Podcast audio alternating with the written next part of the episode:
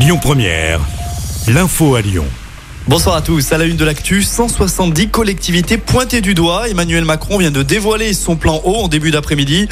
La mise en place d'une tarification progressive de la ressource a été évoquée. Le plan comprend aussi une enveloppe de 180 millions d'euros renouvelée chaque année. Le but, lutter contre les fuites d'eau les plus importantes. Il faut savoir qu'un litre sur 5 est perdu avant d'arriver au robinet.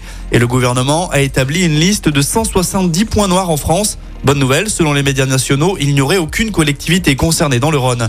Cette prise de parole du président intervient dans un contexte social tendu. Il s'agit de son premier déplacement en région depuis 2 mois. Un comité d'accueil l'attendait d'ailleurs sur place à Savine-le-Lac. Grogne toujours, mais concernant la réforme des retraites cette fois. Chez nous, les opposants se sont mobilisés aujourd'hui. Le périphérique nord de Lyon a été bloqué ce matin.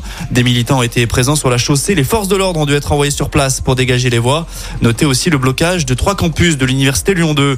En parlant des mobilisations, des appels ont été lancés sur les réseaux sociaux pour ce soir, avec des rendez-vous devant les préfectures. Une action pour soutenir les 2 manifestants grièvement blessés à Sainte-Soline le week-end dernier. Dans le dossier des méga-bassines, les manifestants veulent dénoncer les violences policières. Gérald Darmanin a demandé à renforcer la sécurité devant les préfectures ce soir. Un rassemblement est prévu chez nous à Lyon. Dans le reste de l'actualité, l'inquiétude grandit dans les crèches du département. Des traces de listeria ont été retrouvées dans une purée de pommes issue de la cuisine centrale de Mornant. Cuisine qui livre plus de 300 crèches sur 10 départements, dont celui du Rhône.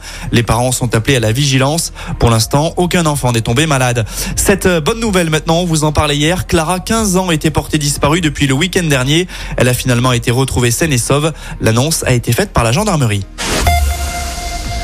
On passe au sport. En basket, les Villeurbanais ont été largement dominés par l'Olympiakos hier soir en Euroleague, 81-55. Il n'y a donc pas eu de miracle pour l'ASVEL face au leader de la compétition. Un miracle, il en faudra un pour les filles de l'OL ce soir. Déplacement à Chelsea pour tenter de se qualifier pour les demi-finales de la Ligue des Champions.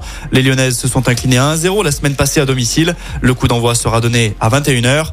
L'équipe, de son côté, a dévoilé dans son édition du jour une enquête sur les salaires des joueurs de foot. Ndombele, qui ne joue plus à l'OL, est celui qui perçoit le plus d'argent du club, 350 000 euros par mois. Suivent Jérôme Boateng et Anthony Lopez avec 320 000 euros mensuels.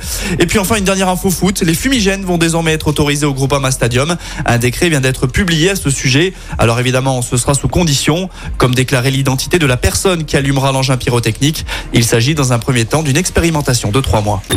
Écoutez votre radio Lyon Première en direct sur l'application Lyon Première, lyonpremiere.fr. Et bien sûr à Lyon sur 90.2 FM et en DAB+. Lyon Première.